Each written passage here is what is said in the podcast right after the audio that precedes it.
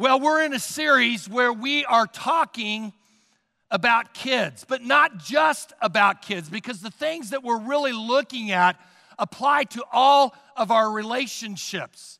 And last week, we took a look at two of the five principles that bring out the best in our kids. Last week, I gave you some stats that I want to refresh your memory on, and that is that 40% of our kids in America are in houses without the presence of a father and mother. In some demographics, it's as high as 78%. You and I need both men and women in our lives to understand the image of God. God said, I have created both male and female in my image. Men have a part of the image of God, women have a part of the image of God. That's why we need each other. God has both masculine and feminine qualities. And so, you may be married or you may not be married. Whether the, whatever the case is, you need both a masculine presence and a feminine presence. Truly, this is the first generation in history that is trying to build a civilization without moms and dads present in the home. And I know that some of us here are single parents and not by choice. And we at LifePoint are here to help. In fact, one of those demographics, that of single parents, is what we really have a heart for in our community, living beyond our walls. It's outrun homelessness, and we focus in on single parents. And we have seven organizations that we give ourselves to, and many of them are just single moms trying to make a living and trying to raise their kids. We are here to help within the walls and outside the walls. But here's the good news. Another study that I mentioned last week is that the number one factor that determines whether a kid is going to make it or not is not their ethnic background. It is not their economic background. It is not their geographical background. It is whether they have a caring adult in their life. That is what makes the difference. And that caring adult doesn't have to be a parent. Obviously, if it is, that's great, but it doesn't have to be. If you are a guy and you are a gal, what that means to you, and you have no kids, you need to volunteer. And I say that sincerely. Folks, I volunteer. I am a dad to some kids. In fact, let me just share this story. There was a kid who's growing up, this was 20 years ago, and mom went through a divorce, not one that she chose. She came to me about two months later and says, George, my son needs a dad in his life. Will you be a presence? A, man presence in his life? I said, I will. And over the years, from about six years old, all the way through high school, all the way through college, all the way through graduate school, then he got a job in theater arts. Alex Hope. I correspond with him on a regular basis. I just got an email from him George, I'm getting married. You need to be involved in kids' lives, whether you have kids or not, because you can shape their life. They shape you and you shape them. Take a look at this verse out of Proverbs chapter 4 or 24 and verse 3. It takes wisdom to have a good family, and it takes understanding to make it strong. You have to have wisdom and you have to have understanding. Now, what underpins that is a motivation and that of this that you don't have forever to build into kids' lives. Your time is limited with them. Last week I demonstrated that through these marbles. This full jar of marbles stands for a person, a child, from birth through high school. You have from birth through high school 933, 936 weeks with that student or with that child, that person. Think about that. Sounds like a lot of time. But by the time they're nine years old, you only have 468 weeks left with them. That's the time they're in third or fourth grade. By the time they are driving, and I would say this, I've experienced it. Once our kids get a car, all you have is a bed and breakfast, okay? You got less than 200 weeks, le- weeks left with them. The distance between this and this is 364 weeks, and it goes by, bam, like that. And, and Moses says in Psalms 90 that you and I need to number our days. God, give me a heart of wisdom that I might number my days. Folks, we don't have time to do it all. And so we've got to be selective. One of the ways that you get wisdom is through God's word. When Cheryl and I were married, folks, there were no marriage books out there. And the only book on kids was by Dr. Spock. Any of us remember Dr. Spock? And it wasn't good, okay? You need God's wisdom. You need it for your career, you need it for your marriages, you need it for raising kids, and you need it to bring out the best in other people. Last week, I mentioned two things in bringing out the best in our kids and in others that is, accepting their uniqueness completely, affirming their values continually. And I said that there are some enemies against these two things comparing and conforming. We talked about the three reasons that you and everyone else is valuable that the Father made them, that Jesus Christ died for them, and that the Holy Spirit lives in them. Today, we're going to take a look at the three other things that are needed in order to bring out the best in our kids and into other people. These three things are, are, are, are the most important things that you and I must keep in focus, along with the other two.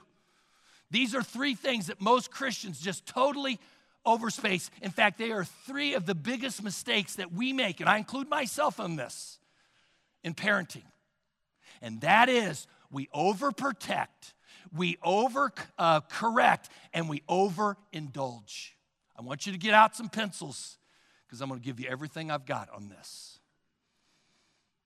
First one is this, or the third one on this, is that you trust them with responsibilities. You entrust them with increasing responsibility. Folks, nothing brings out the best in someone faster than having someone trust you, having someone believe in you, someone who comes along and says, I know you can do this. Jesus said, The way that you build uh, uh, uh, build people up and grow them is by entrusting them, is by giving them responsibility so that they can become response able. That they are able to respond ultimately to God. Responsibility means that you are able to respond. If you never give anybody the opportunity to respond, how in the world are they ever going to be responsible? I like to read. You can go to any bookstore, any library, and there are literally hundreds and hundreds of books on leadership. But here's the problem you don't learn leadership through reading a book.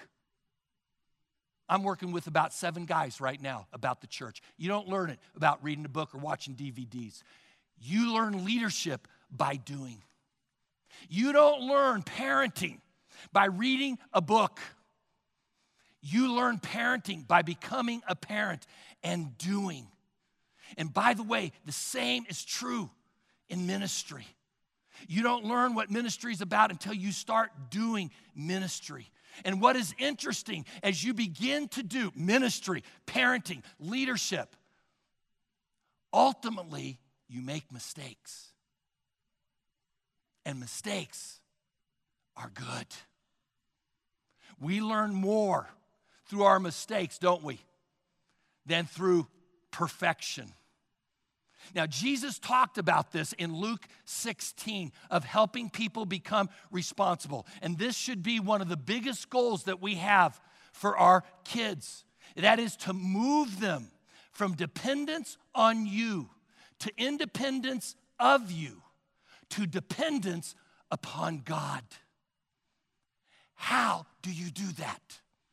Well, Jesus says this. Will you write this down? Trust Him with small things.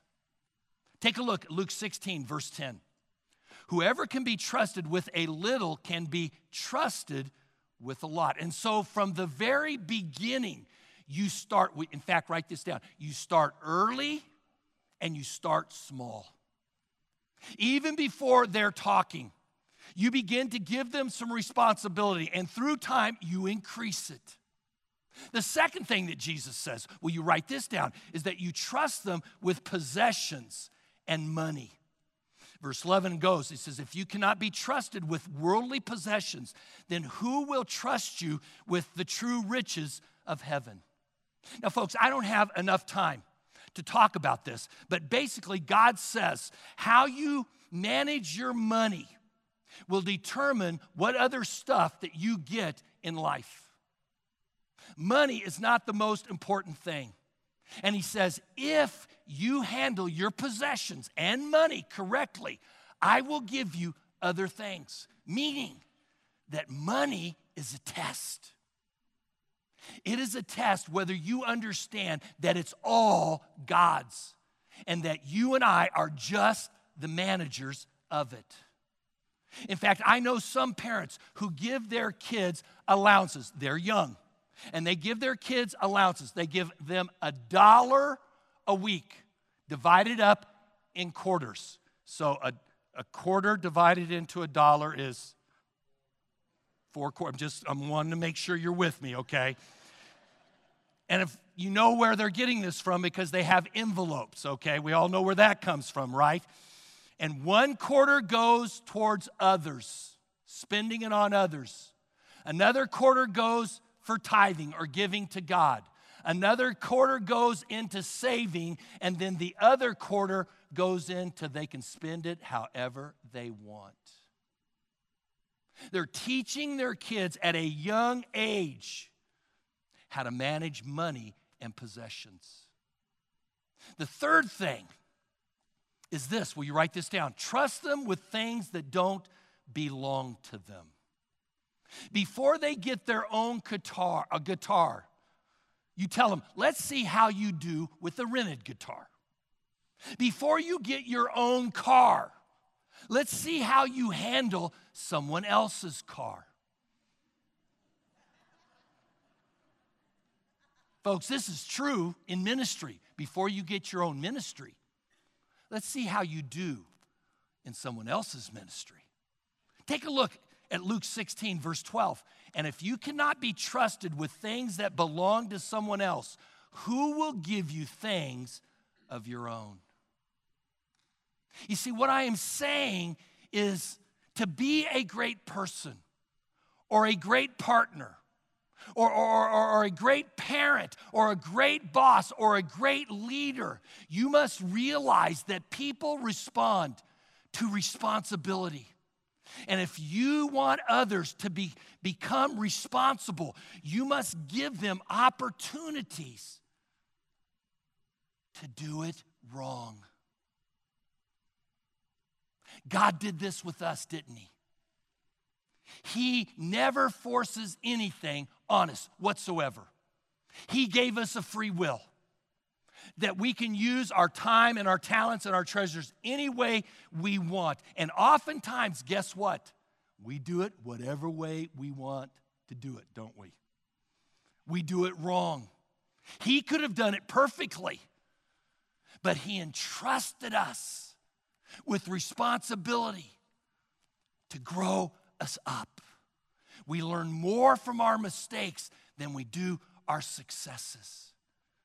Now, obviously, there is balance in this. When your kids are first born, you are entirely responsible for everything in their life. But as they start getting older, you, insta- you start moving them into more and more and more responsibility. Truly, one of the most important things that you can teach your kids is learning responsibility. And yet, for a lot of parents, they guard their children from it because they have a deep seed fear that their kids might fail. Failure is not fatal, folks. Helicopter. It's okay to fail. And if they do, if, when they do fail, let, may, may I say this? Do not protect them from the bad feelings that they have. Sometimes we don't want our kids to fail, and yet when they do, we try to cheer them up so that they don't feel bad. And it's one of the worst things that you can do. Failure is not fatal, and failure is a way and how to handle negative emotions within you. Studies have been done and have shown that overprotective parents produce emotionally insecure kids because kids don't know how to fail forward. And when they have that failure, they don't know how to process it emotionally. And so, what parents actually do is that they are paralyzing their kids. They are creating fear within them.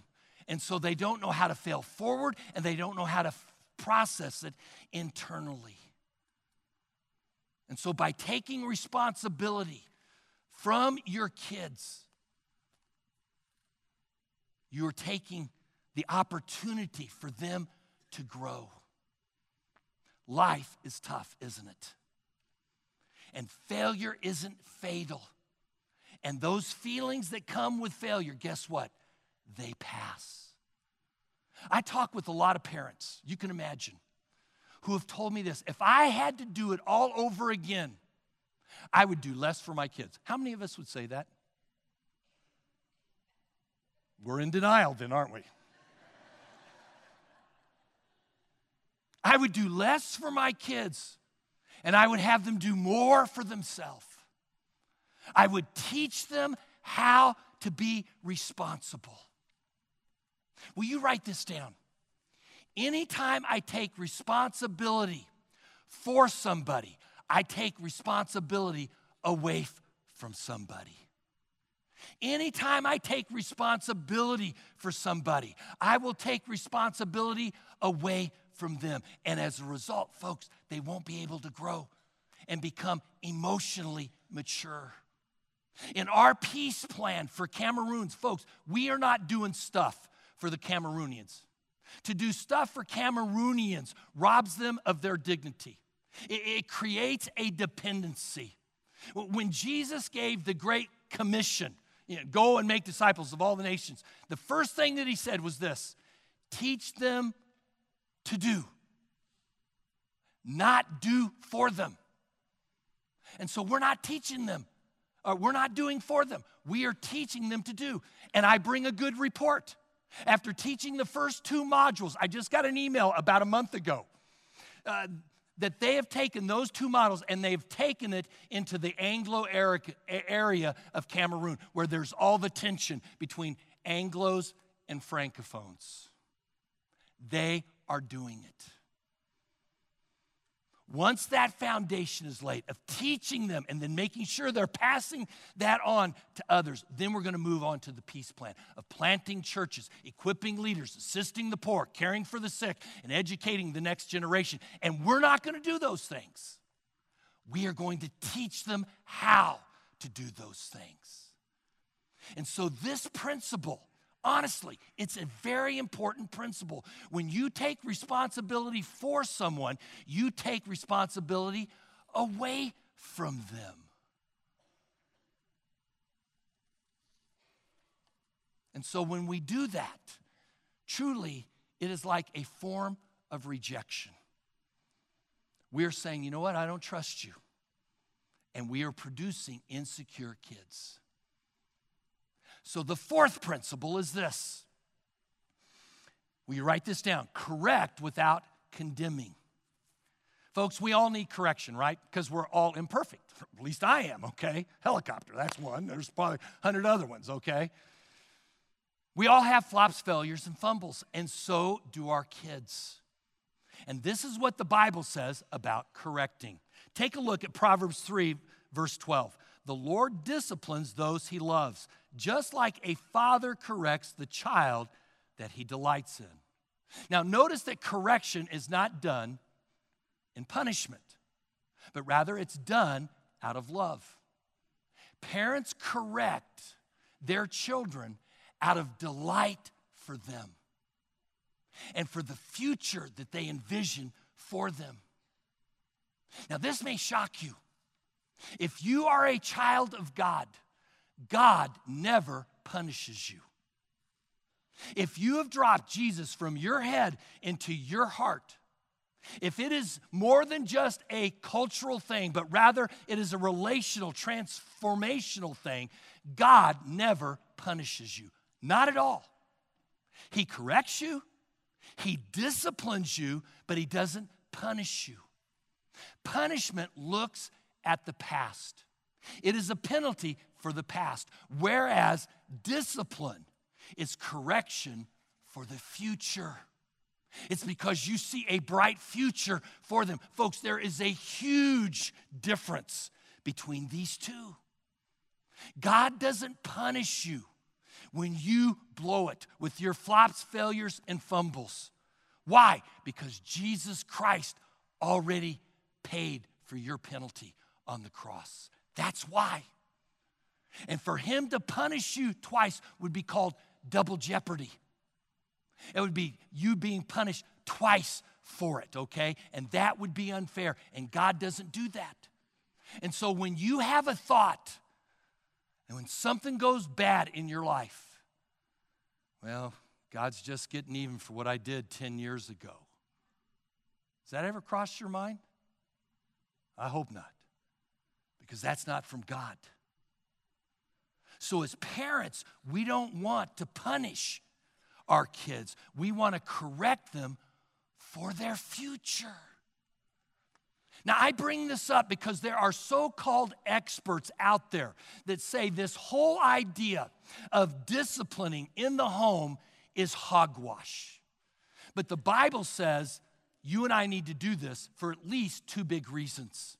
The first one is it is an outward demonstration that we really love our kids. And we've all heard that. I've heard that. George, I'm doing this because I love you. Yeah, right. Okay. But it's biblical. Take a look at Proverbs 13 24. If you refuse to discipline your children, it proves you don't love them. If you love your children, you'll be prompt to discipline them. It is an outward demonstration that I love you. And then, secondly, it aids in their destiny. The dream, in essence, that you have for them. Take a look at Proverbs 19, verse 18. Discipline your children while they are young enough to learn. If you don't, you are helping them destroy themselves. Wow. You and I, when we withhold teaching them how to discipline themselves, we are aiding in their destruction. Folks, we must teach our children how to have a disciplined life. Why? Because most of what gets done in this world gets done by people who don't like what they're doing. But they do it, don't they? Because of this thing called discipline. So, how do we do it? How do we correct our children without condemning them, without making them feel shame, without harming their emotions? Well, you write this down. Number one, never correct in anger. Never, never, never, never, never, never correct in anger.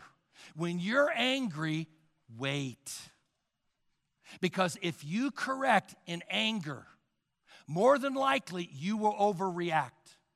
And when you overreact, you will overcorrect. And overcorrecting is just as bad as overprotecting. Take a look at Ephesians chapter 6 and verse 4. Fathers, don't keep on scolding and nagging your children making them angry and resentful. Instead, bring them up with the loving discipline that God approves, with suggestions and godly advice. Folks, when I get irritated, I should say, have been here. Uh, I'm still, you know, my kids, you know, they're, they're still not like me yet. They're still like their mothers. So there are times I get irritated with them, right? But I can remember there were times in my life when I'd get irritated and it felt so good to let it out. I mean, revealing your feelings is the beginning of healing, right? You bunch of jerks, what are you guys doing? You're acting just like your mother, okay? and it felt so good. But correcting in anger builds resentment, and it actually harms the relationship. And what you and I sow, eventually we will reap. Here's another way that you correct without condemning. Will you write this down? Choose your words carefully. Of all the times that you need to be the most precise with your words before you spout off, is when you're trying to discipline your kids. You choose your words carefully. Take a look at Ephesians chapter 4 and verse 29. Don't use harmful words, use only helpful words, the kind that build up. Will you write this down? Harmful words become hurtful memories. How many of us have heard that poem? Sticks and stones may break my bones, but words can never hurt me. How many of us heard that? I mean, I heard that all my life growing up. Sticks and stones may break my bones, but words can never hurt me. Guess what? That's just not true. Words are far more hurtful than sticks and stones. You can be riding your bike down the street and fall off of it and break your arm, and you'll get a cast on it. Okay? And in two months, it'll be healed. And in fact, you'll look back at that and say, Man, that was really a great time. Everyone noticed me and signed my cast. It was really kind of a cool time. And you will kind of forget of all that. But the words that were spoken, we remember 40 years plus, don't we? I'll never forget my dad. You, when I went into the ministry, you will not amount to anything. I'll never forget those words. Sticks and stones may break my bones, but they do hurt us. The Bible says that we are to speak the truth in love, so you have to choose your words carefully. Now, you need to especially choose your words carefully when they open up on their own. And let me describe to you what that looks like. That will not be a set down meeting, knee to knee and face to face, and say, let's talk. No, it will be a time more than likely when you're in the car and they're sitting next to you, side by side, especially with guys. Boys don't like face to faces, kind of angle, you know. I use this with my kids. Or they'll be in the back seat. And when they open up, and if you and I overreact, boom, they will shut down and it will be a hard time bringing them back. Now, every one of us here, whether we are a parent or not, the way you and I relate to them, the, way that we accept them, the way that we affirm them, the way that we trust them, the way that we correct them has an impact on their life. It does. And it will influence them and others for generations past. Sociologists call this the fifth generation rule. The rule goes something like this Your behavior and my behavior just doesn't impact our home, but rather it impacts four generations beyond us. Fifth generation rule. They've studied families along this. They studied a guy named Jonathan Edwards. Jonathan Edwards was a pastor in the 7th, 18th century who was a good, godly man who parented his life along biblical principles, loving discipline, not punishment.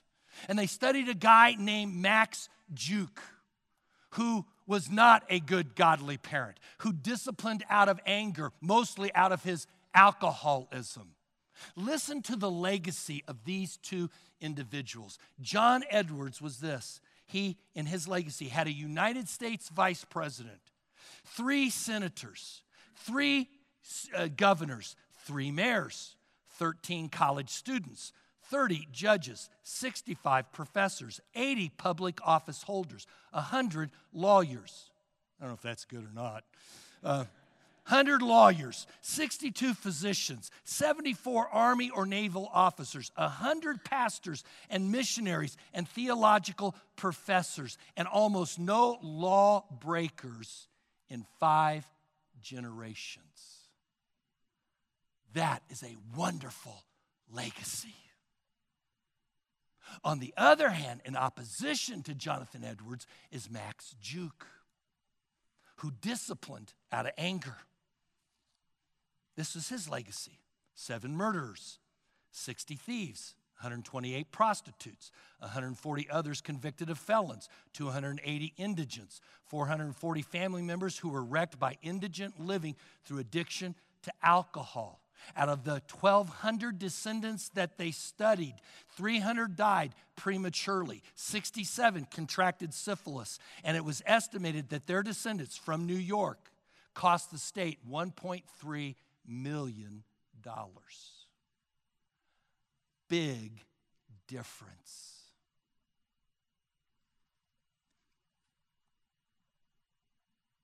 Forty percent of our kids, like I shared, do not live in homes where mom and dad are present. Some as high as 78%. And I think we are beginning to see the ramifications of that in our culture. We will not see our country turn around in our lifetime. We will see it happen through our lifeline, through our lineage, as we impact our kids and we do it purposefully. If you missed this, I'm hoping to bring this in. Because I'm a grandparent. And I went to the grandparenting seminar with, um, I can't remember his name right now. That's because I'm 65 years old and it goes really quick. but he's from Focus on the Family. And he was talking about this changing our culture, not in our lifetime, but through our lifeline. And he shared a number of verses, and it just impacted my life. And as I was thinking about this, I know my vision is just my grandkids. And at my age, I and they're so young, I probably will not see my great grandkids. And so it's limited. And as I was there, I thought, oh my goodness, I have an opportunity to change our country and to impact four generations behind me if I do it right. And I started thinking about that. God, in our day and age, there's so many things I can give myself to. So many things. Like a shotgun, and yet they don't they won't make a big impact. But if I narrowed my focus and I did a few things well, maybe what I drive in to my kids will get to my grandkids, that will get to my great grandkids, that will get to my great great grandkids. And then God gave me a verse Ecclesiastes 12. Wisely spoken words are like well driven nails. And I said, Cheryl, after that time, Cheryl, we need to think this thing through because we have a limited amount of time. And yet, if we choose the right words and do the right things, not a lot, but a few, we can impact the world. That is the vision that I want for your lives. Don't be thinking of the here and now.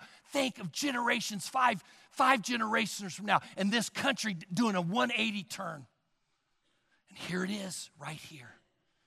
Your life. Get this on camera. I set this up and I think this is temptation for the church. Watch this. Isn't that cool? Let's do it again.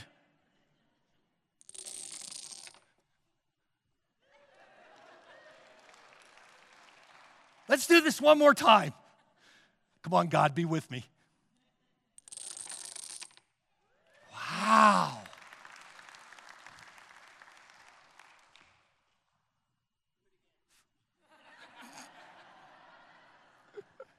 I love our church.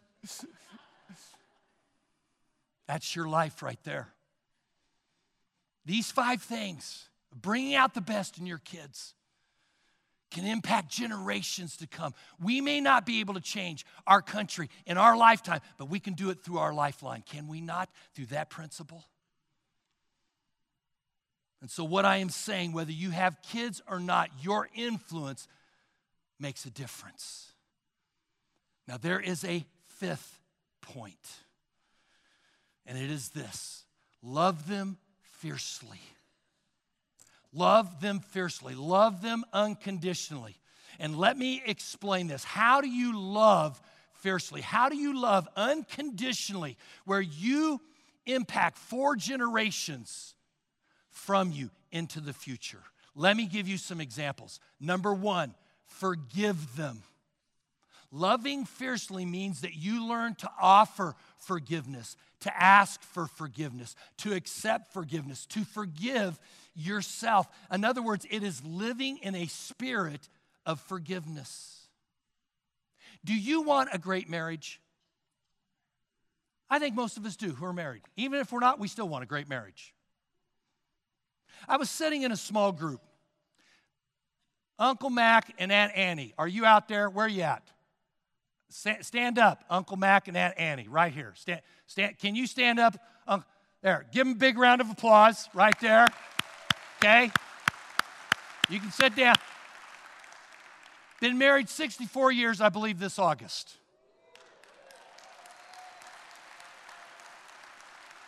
We're sitting in our small group. They live in Florida. They come up and see um, Andrea and Lee in our small group. And we're sitting there and we're asking them, hey, guys been married a long time. How, how's that possible? I mean, what, what's the secret? And I'll never forget what Uncle Mac said by being great forgivers. You want a great marriage? You need to have two great forgivers. If, if you are a great forgiver, guess what? You will have a great marriage. If you are a terrible forgiver, you will have a terrible marriage. Good marriages are the result of two great forgivers. And so you ask for it, you offer it, you accept it, you forgive yourself. In essence, you live in a spirit of forgiveness. Take a look at Ephesians chapter 4 verse 32. Be kind and loving to each other, forgiving each other just as God forgave you in Christ. How does God forgive you in Christ? He forgives you quickly, completely, continually, freely, and eternally.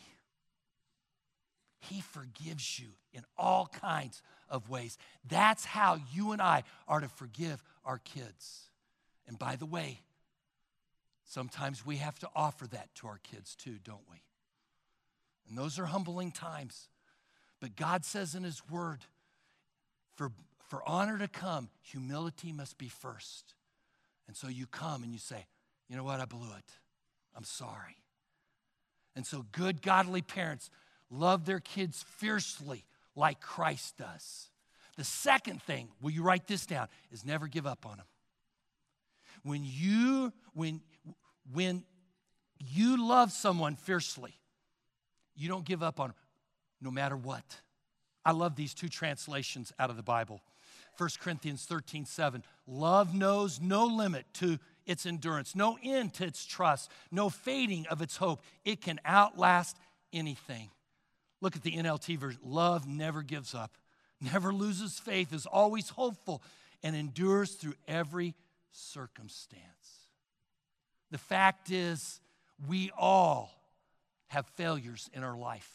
So we all need someone to come in when we've messed up and to hang with us, to show us grace, to give us a second chance. That's what fierce love does, and that's the kind of love that the Father shows you and I. Take a look at Isaiah 54, verse 10. The mountains and hills may crumble, but my love for you will never end. So says the Lord, who, who loves you. Human love wears out. Sometimes our kids are just unlovable. And that is why we need God's strength. That is why we need to be good, godly parents, so that we can have a supernatural strength to love them, to reflect back to them acceptance and affirmation and love and responsibility. The things, those very things that God shows us. Take a look at this verse out of Proverbs 14 26. Reverence for God gives a man deep strength. His children have a place of refuge and security. My vision for your life is that your life will impact four generations beyond you. Because you've come and you've said, God, teach me to number my days. I want to present before you a heart of wisdom. And thank you, God, for accepting me and my uniqueness completely. God, thank you for affirming my value constantly because Jesus died for you. And the, God made you, and the Holy Spirit lives in you.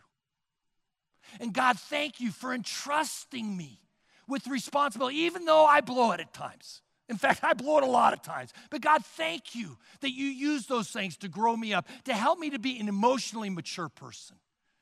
God, thank you God, for the correction that you've given me because I've blown it. And for your unconditional love. God, I want my life to speak, not just to my generation, but to generations to come. Let's pray.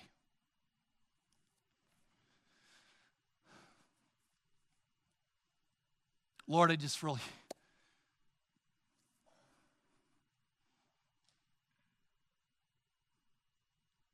God, you're great. You're an awesome God. You're a God who chooses to show mercy and grace and kindness towards us who are fumbling our way through life, trying to figure out what life is about, and at the same time impacting our kids and our grandkids. And you work with us, God because you delight in us. And you've got a vision for our life that is far bigger and greater than ours. And may we, God, be a generation that is found to number our days, that we might be wise, that we might have understanding, to impact our kids in such a way, Lord that we can see their lives blossoming and becoming all that you want them to be. And that through their lives, God, our community at large, our nation, is turned around. God, give us good families. God, help us to strengthen the little ones that go to our church. Help us to be those who are involved in our students, God and all the demands that come upon them in life. God, help us. God, help us to be that way in our community. God, I don't know what to say. I just know that this is so critical.